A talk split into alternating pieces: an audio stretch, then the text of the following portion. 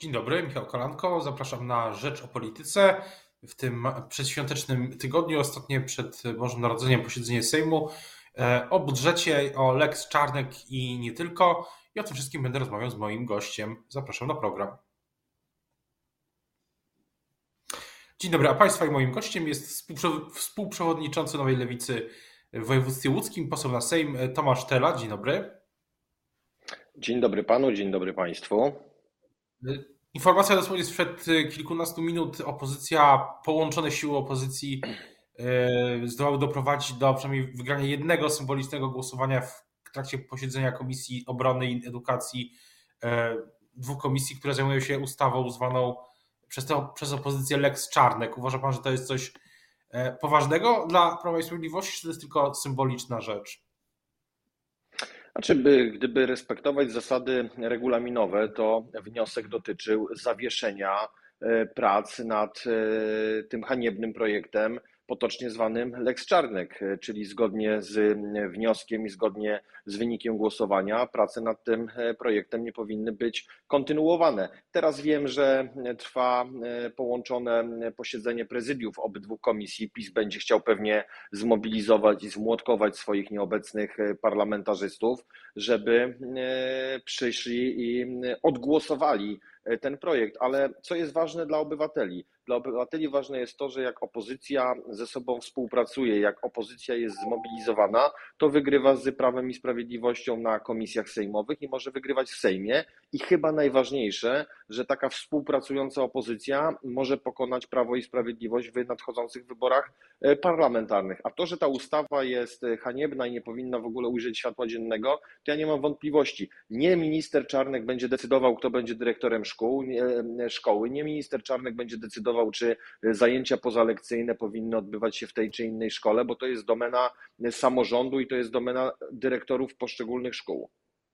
A co, ale ta ustawa i tak została, to opisywaliśmy to w ubiegłotygodniowej Rzeczpospolitej, że ona i tak uległa pewnym zmianom w, w ubiegłym tygodniu. Minister Czarnek, jak sam mówił, pod wpływem też pośrednich, co prawda, ale jednak rozmów z na przykład z samorządowcami, ministerstwo się wycofało z jednej kontrowersyjnego zapisu. E, wydaje się, że i też, też miały być kolejne zmiany. To o czymś Pana zdaniem się świadczy?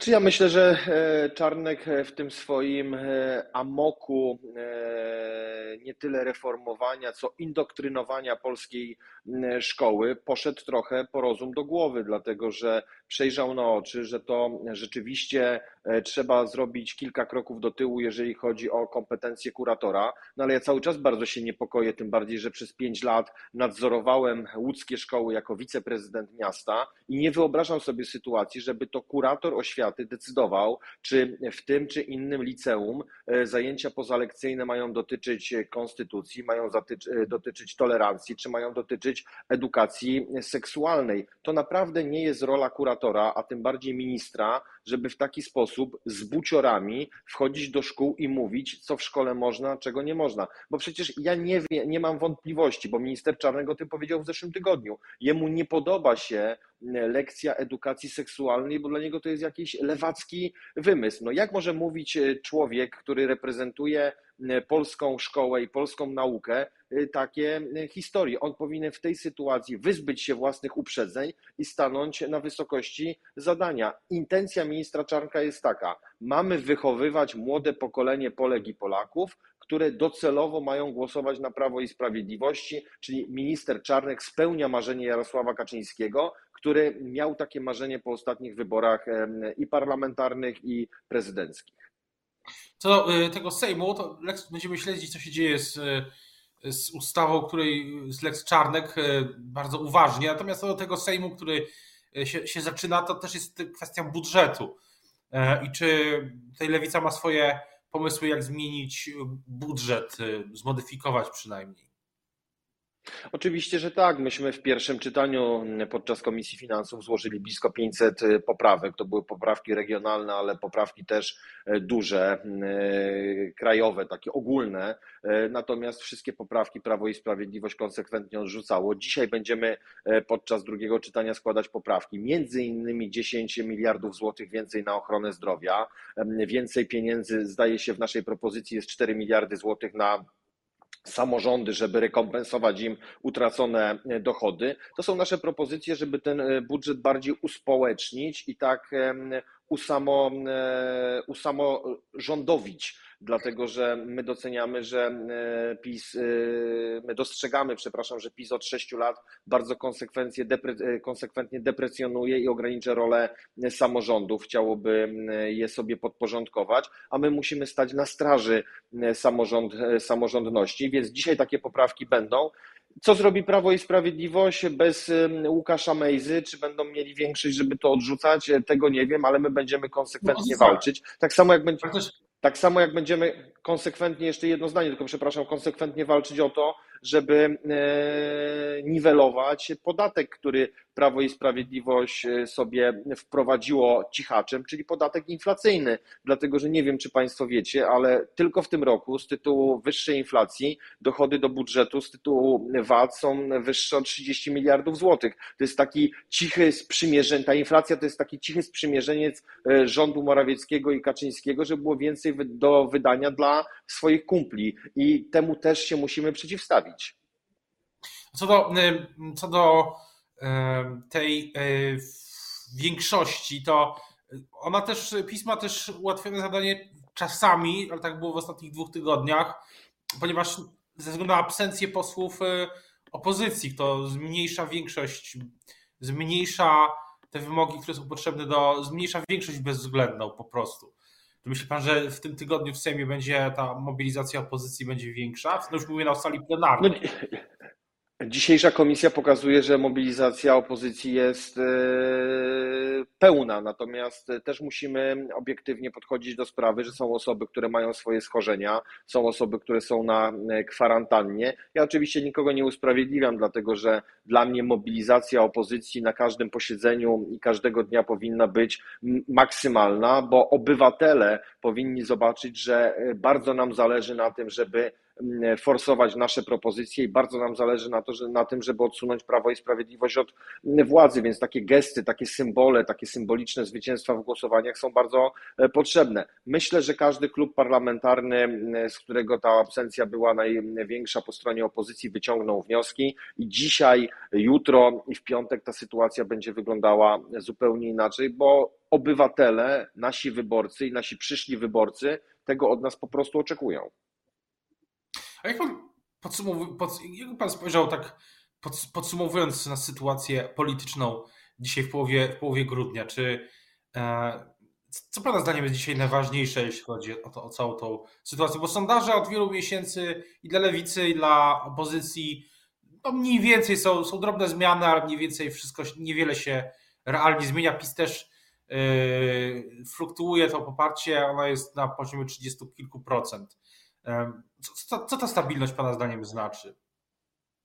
Znaczy ja myślę, że to jest ta stabilność to jest taka cisza przed burzą i e, ta burza sondażowa jest e, tak naprawdę przed nami, bo to, e, co dzisiaj PiS tak naprawdę czego PiS nie robi w sprawie walki z koronawirusem, w sondażach się odbije, dlatego że to już nie chodzi o politykę, tu chodzi o zdrowie i życie obywateli. Ja jestem dumny z lewicy, jestem dumny z mojej formacji politycznej, że w trudnej sytuacji zagrożenia zdrowia i życia obywateli e, postawiła jasne, twarde, e, konkretne warunki i konkretne cele. Lockdown dla niezaszczepionych i obowiązkowe szczepienie 18. Tak podejmują e, decyzje odpowiedzialni politycy w chwili próby. To, co robi Prawo i Sprawiedliwość, wiemy, nic nie robi. Myślę, że Mejza i ta e, pisowska twarz, e, która dzisiaj ma twarz Łukasza Mejzy, odbije się w sondażach i na to trzeba będzie chwilę poczekać, dlatego że e, Polacy nie puszczą tego płazem. Nie może być tak, że w rządzie, w rządzie Rzeczypospolitej Polskiej zasiada człowiek, który jest obłudnikiem, oszukańcem, żeruje na biednych ludziach, żeruje na chorych dzieciach jest w rządzie tylko dlatego, że Jarosław Kaczyński nie ma większości, ten głos jest mu potrzebny do przepychania swoich ustaw. To się wszystko odbije, ale dla mnie niewątpliwie największe. Jedna rzecz, jedna rzecz, bo Paweł Kukiz mówi, że albo on, albo Łukasz Mejza, że albo Mejza, Łukasz Mejza, pan poseł Mejza będzie w rządzie, albo pan przewodniczący Kukiz powiedział, że on rezygnuje z tego sojuszu programowego, więc paradoksalnie z tego punktu widzenia dla opozycji powinna albo jakoś przekonać Pawła Kukiza y, do współpracy, albo dbać o to, żeby pan poseł Mejza w rządzie pozostał. Jeśli Paweł Kukiz ma trzy, trzy głosy, Łukasz Mejza to jeden głos. To znaczy, powiem panu tak.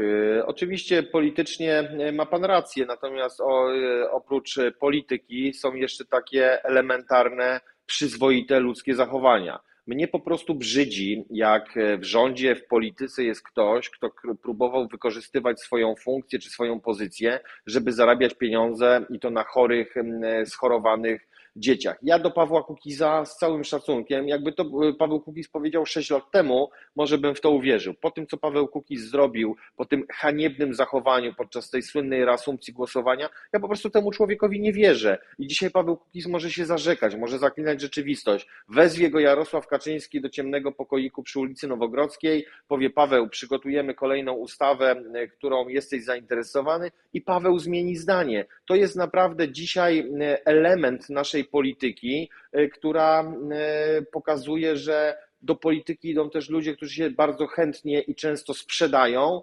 E, niektórzy sprzedają się za frukty, niektórzy sprzedają się za stanowiska, a Paweł Kukiz sprzedał się, tak naprawdę nie wiem za co się dokładnie on sprzedał, bo on twierdzi, że o coś walczy. Moim, zdaniem, moim zdaniem walczy o to, żeby Jarosław Kaczyński był przy władzy, więc naprawdę słowa Pawła Kukiza dla mnie są mało znaczące, natomiast dla mnie jest ważne, żeby każdego dnia pokazywać, te wszystkie przekręty Prawa i Sprawiedliwości i każdego dnia pokazywać naszą receptę dla Polski. Tak jak pokazała Lewica w sprawie COVID-u, tak jak pokazała Lewica w sprawie inflacji. Jako jedyna partia pokazaliśmy, chcemy walczyć z inflacją, chcemy realnie e, pomóc ludziom, obniżmy podatek VAT z 23 do 15%.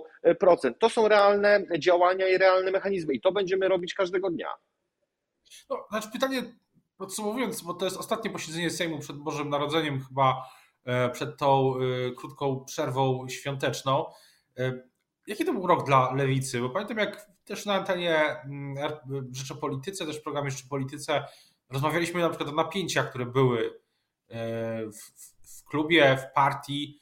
Czy one dalej są, tak z perspektywy tego roku? No na pewno ta sytuacja jest zdecydowanie lepsza niż była jeszcze kilka miesięcy temu, ale to był rok wielkich zmian i wielkich przemian na lewicy. Szczęśliwie udało się te zmiany e, zrobić. E, e, kilka osób, kilkanaście osób zrobiło krok do tyłu, żeby zrobić dwa do przodu. Jesteśmy po wielkim zjednoczeniowym kongresie krajowym, jesteśmy po kongresach wojewódzkich. Teraz odbywają się kongresy w powiatach i już idziemy pod jednym wielkim szyldem nowej lewicy. To naprawdę było, był rok porządków na lewicy od środka. Rok 2022 to będzie wielka ofensywa i działalność członków, członkiń, funkcyjnych osób w terenie, przekonywanie do, naszych, do naszego programu, a rok 2023 to będzie rok wielkiego sprawdzianu dla lewicy, bo będzie kampania parlamentarna, będzie kampania samorządowa, zarówno jedna, jak i druga jest bardzo ważna dla lewicy, więc my mamy to rozpisane, my mamy to zaplanowane i będziemy to robić. Natomiast ja cieszę się i osobiście się cieszę, bo byłem w to zaangażowany i pan doskonale wie, i też byłem uczestnikiem tych e, perturbacji, że udało nam się z tego wyjść, bo mądrość nasza e, polega i polegała na tym i będzie na tym polegać, że nieważny jest interes Treli, nieważny jest interes tego czy innego kolegi, tej czy innej koleżanki, tylko ważny jest interes lewicy i lewicę chcemy budować. A ja wierzę w to, że działania, które podejmujemy, odważne, odpowiedzialne, jak chociażby w sprawie COVID-u, ja przypomnę, obowiązek szczepień 18, lockdown dla niezaszczepionych, będą docenione przez wyborców, bo wyborcy w trudnych czasach potrzebują siły odpowiedzialnej i odważnej. Też przyszłym roku wydaje się, że, to, że przyszły rok to będzie też sprawdzian e, w jakimś sensie dla przy wielu tematach dla całej opozycji, jako takiej możliwości jej współpracy. Na przykład, czy w kuluarach Sejmu są już jakieś nazwiska osób, które mogłyby być członkami Rady Polityki Pieniężnej wskazywane przez cały Senat, czyli przez, no, przez, opozy przez opozycję, która Senat kontroluje? Coś, coś, e, czy Lewica ma już jakieś... Pan ma. Nazwisk, Nazwisk konkretnych nie ma, natomiast jesteśmy bardzo świeżo po dyskusji w tej sprawie na wczorajszym prezydium e, klubu parlamentarnego i doszli, byliśmy zgodni. E, kandydatów do e, Rady Polityki Pieniężnej Senat powinien wystawiać wspólnych. To są trzy osoby, które będziemy wskazywać w roku 2022 i 2020, 2021 i 2022, przepraszam. Ja nie mam żadnych złudzeń i żadnych wątpliwości, że to powinno być popierane przez większość senacką.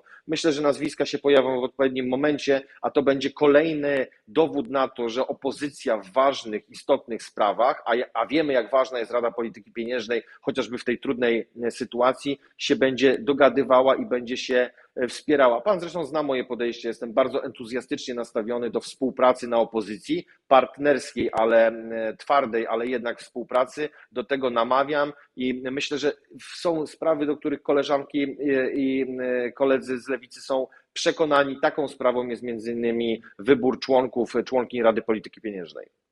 No ale też, a czy widzi Pan możliwość na przykład współpracy opozycji w takim formacie też, jak zaproponował, tak sugerował przynajmniej sugerowała Platforma na ostatniej Radzie Krajowej, że jest, są te kongresy, które Platforma organizuje programowe, być ich siedem do połowy roku przyszłego, czyli do, do lipca, do, sierp- do czerwca i z, i z nich yy, i wtedy, yy, tak jak zrozumiałem, polityków Platformy mają być yy, otwarci na to, żeby wspólnie z przedstawicielami innych środowisk o, o programie współpracy rozmawiać. To jest coś, to jest jakaś droga na przyszłość?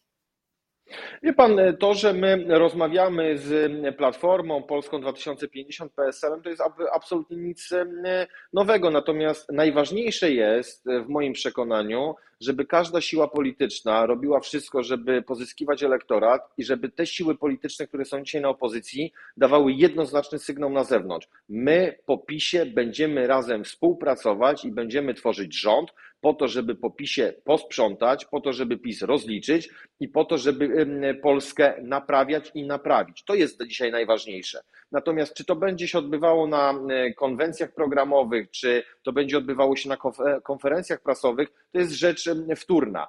Cel numer jeden wygrać wybory, cel numer dwa rozliczyć PiS, cel numer trzy naprawić po PiSie Polskę. To jest rzecz oczywista i każdy do tego, do tych trzech wyznaczników musi dołożyć swoją cegiełkę. O tym, jak będzie wyglądała współpraca opozycji, oczywiście o tym, co też na tym posiedzeniu Sejmu, które się y, dzisiaj, dzisiaj zaczyna o 10.30. Będziemy o tym wielokrotnie jeszcze na pewno rozmawiać. Teraz bardzo już y, dziękuję za y, rozmowę Państwa i moim gościem dzisiaj był poseł Lewicy i współprzewodniczący Nowej Lewicy w województwie łódzkim Tomasz Tela. Dziękuję bardzo. Dziękuję bardzo, miłego dnia życzę.